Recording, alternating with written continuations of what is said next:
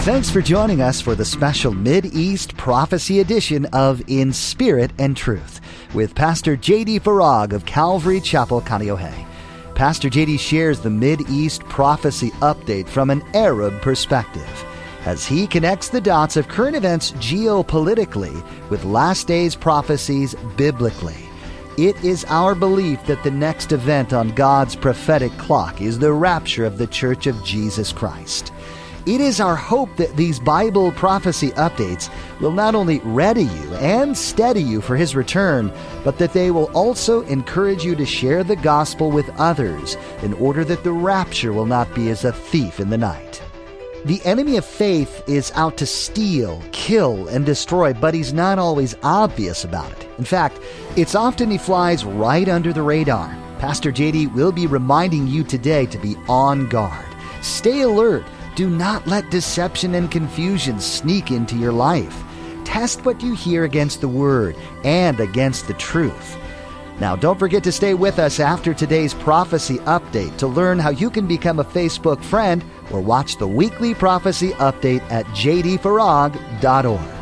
Now, here's Pastor JD with today's prophecy update as shared on April 30th, 2023.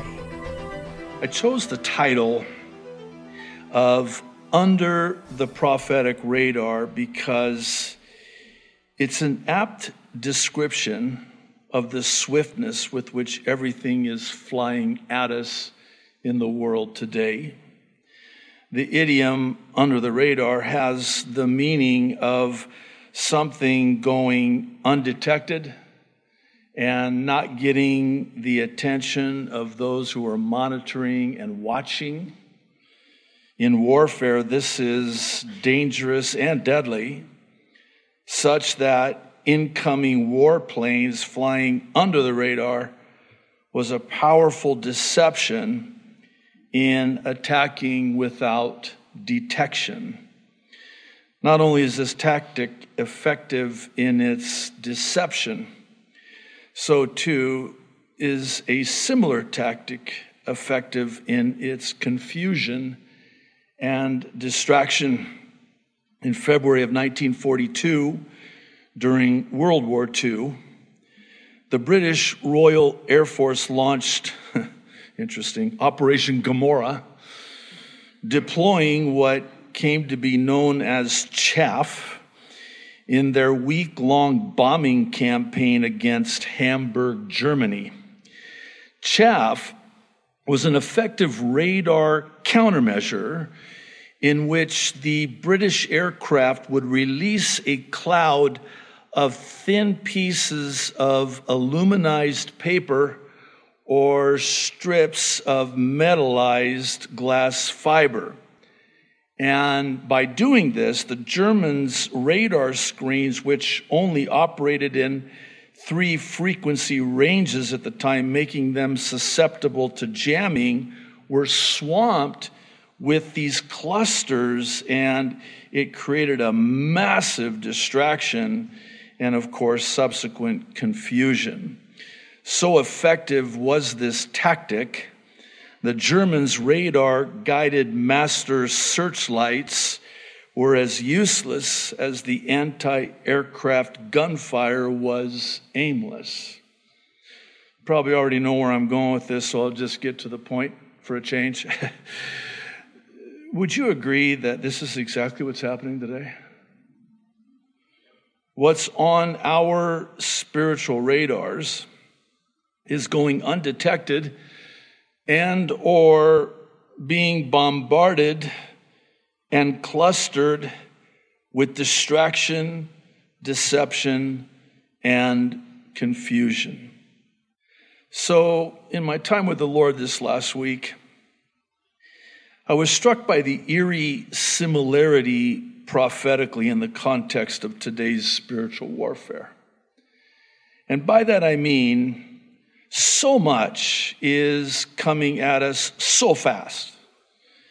And because it's stealth, as it were, the deception, distraction, and confusion is astonishing.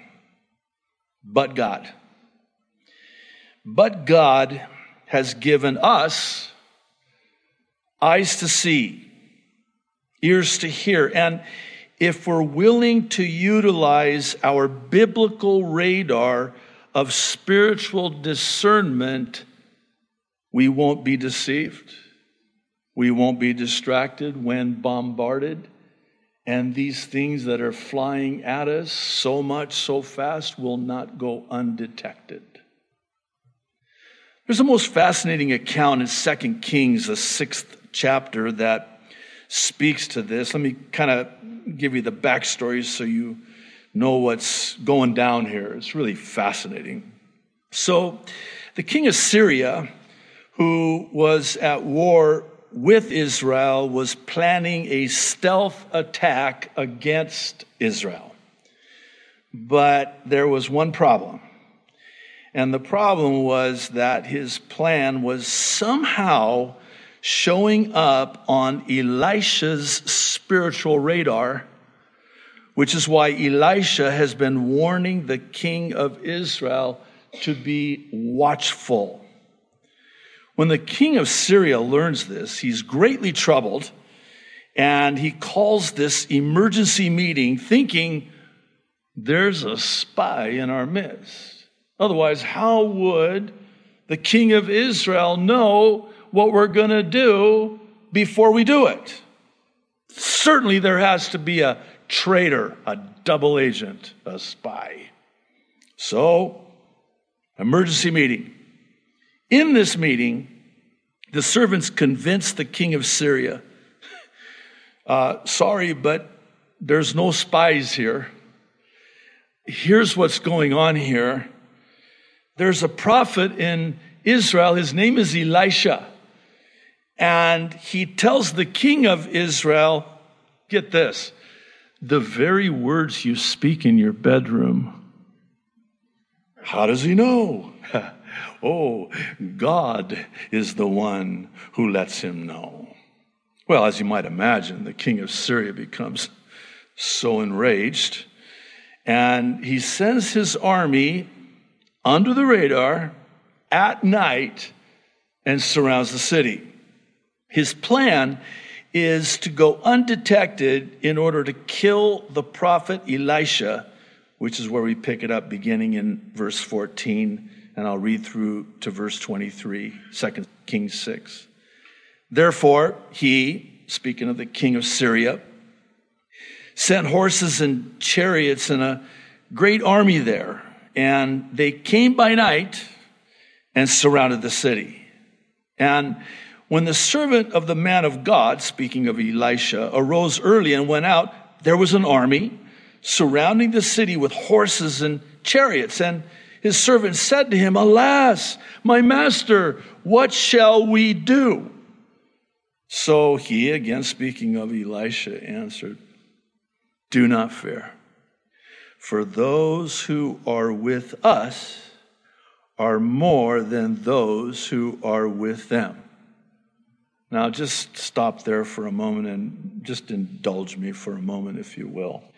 If I'm Elisha's servant and he says that to me after I show him and tell him what I'm seeing, which is this Syrian army, this great horde of army coming against us to kill us, and he says, Don't freak out, do not be afraid there are more that are for us than there are those who are with them.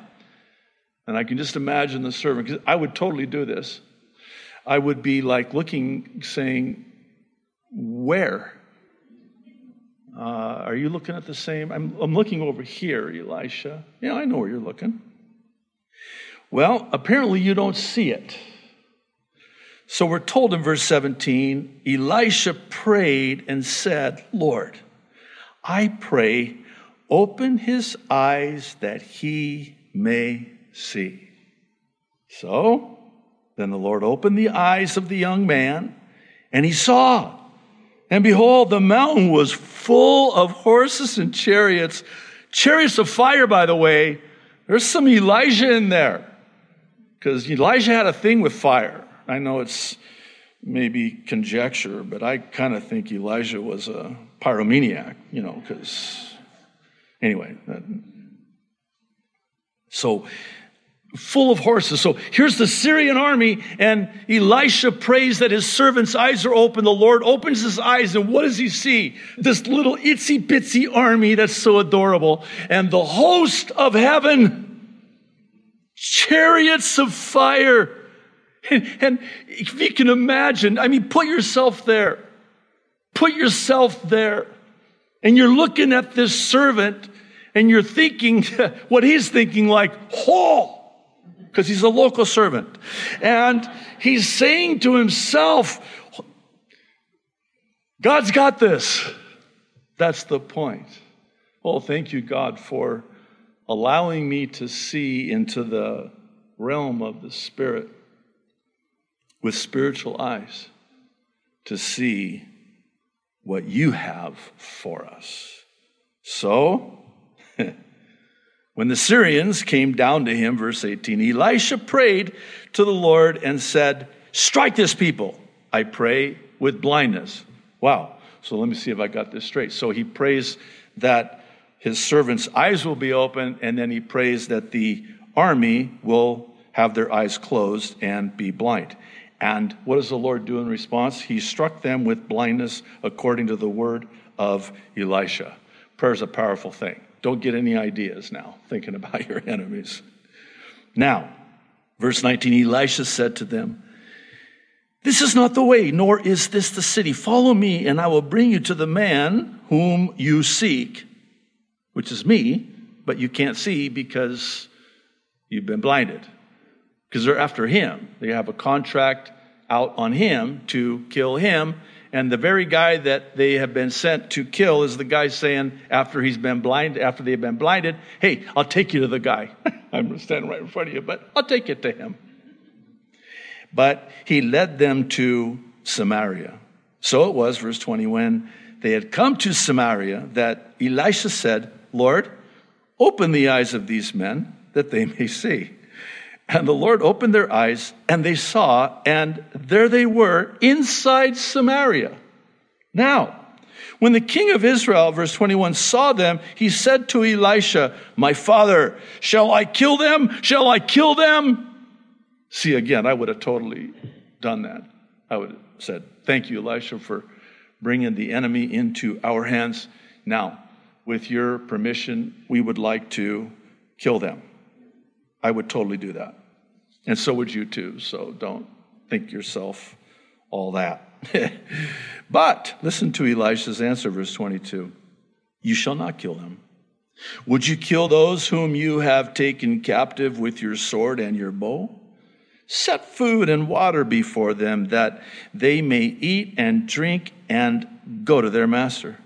Then he prepared a great feast for them and after they ate and drank, he sent them away, and they went to their master. So the bands of Syrian raiders came no more into the land of Israel. Wow, wow, wow. I don't know, did you catch something there? The Syrian army was not the enemy, the enemy's the enemy. We wrestle not against people, flesh and blood, but principalities and powers of darkness. We're in a spiritual war. This is spiritual warfare. And the weaponry we've been given, as Paul writes to the Corinthians, is not carnal weaponry. The weaponry we've been given is spiritual weaponry to fight this spiritual battle. And what does he do? There's redemption here, there's grace here, there's even salvation here. Their lives are saved from the king of Israel and your pastor and those of you who wanted to kill him. But Elisha saves them, saves their lives. There's an important lesson. I don't want to miss it, but we need to move on. But please hear me when I say this. We have bought the lie, sadly, that they are the enemy. They are not the enemy. They, and you can fill in that blank, they are the opportunity. They are the mission field. I was thinking this last week, the Holy Spirit just brought this to my remembrance, and I just want to share it with you. It's a very interesting word from the Lord to me personally, and I want to share it with you. So I want to frame it with a question Why does not the church evangelize people? Answer because the church is too busy demonizing people. If you're demonizing, you will most certainly not be evangelizing. And I think this is exactly what we're seeing here. The enemy is the enemy in the realm of the Spirit. How do you know that God did not bring that person into your path for such a time as this to bring them to a saving knowledge of Jesus Christ? And if you won't do it, deliverance will come from another, as Mordecai said to Esther. He'll find somebody else because you've already blown it. You already posted something on social media on their page, blasting them well, so now God's got to find somebody else because you're not the vessel now. You're not the vessel. How are you going to evangelize the person that you demonize as the enemy? So God will find somebody. His eyes are searching to and fro throughout the earth. I didn't mean to go this far, but maybe this is for somebody here today or watching online. Please hear me out. Maybe the Lord has and desires to bring somebody into your path as his eyes have searched to and fro throughout the earth, looking for hearts fully devoted to him so that he could be strong on their behalf and use those people that he finds in his search. And when he finds somebody, oh, he'll bring somebody into that person's path because he knows they'll be good stewards, because he knows the end from the beginning. He'll be good stewards of the opportunity that he's just presented to them. What's the opportunity? The opportunity is to share Jesus with them because they need Jesus. Let's not be Jonahs. What do you mean? The Ninevites slash demon rats of today. Was that too much? Must have been by uh, your reaction. No, he, he hated him. He hated him. God loved him. He wanted God to kill him. God wanted to save him. So when Jonah goes, he doesn't even present the gospel. There's no good news. It's just God's going to torch you, and I can't wait. I'm going to get a front row seat, pop some popcorn. I'll be right here. Can't wait. 40 days, man. Can't come soon enough. God is gonna torch you. And what is their response? They repent. What happens with Jonah? He gets angry with God. You can't save them. I just did. The king of Israel with the Syrian army, you can't feed them. I just did. They're not the enemy, they're the opportunity. All right. Back to the prophecy update already in progress. the reason I'm beginning this way is because all of us, and I include myself, have unfettered access to that which God gave Elisha and subsequently his servant vis a vis prayer. Prayer is the vehicle, the avenue. I think we, and again, I'm including myself in this, do err greatly when we disenfranchise ourselves from scriptures like this under the banner of, well, of course, that's Elisha. I'm not an Elisha. Well, you may not be an Elisha, but this is the same God yesterday, today, and forever of Elisha. And when we do that, when we disconnect ourselves, we tie the hands of God's many and mighty miracles with the ropes of our spiritual blindness and lack of discernment.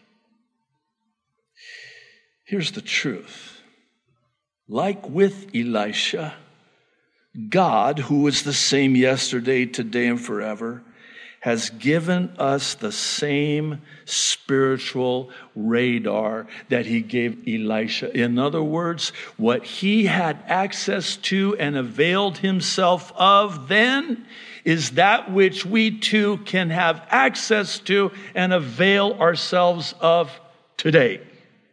We can have that spiritual discernment and insight into the realm of the supernatural. Would to God that we would pray as Elisha did, that our spiritual eyes would be open to see the spiritual war instead of being so blind to it. Did you notice that every time Elisha prayed, it had to do with either opening eyes or shutting eyes? So that they would either be blind to see or not blind so they could see. What's your point? My point is that we need to pray.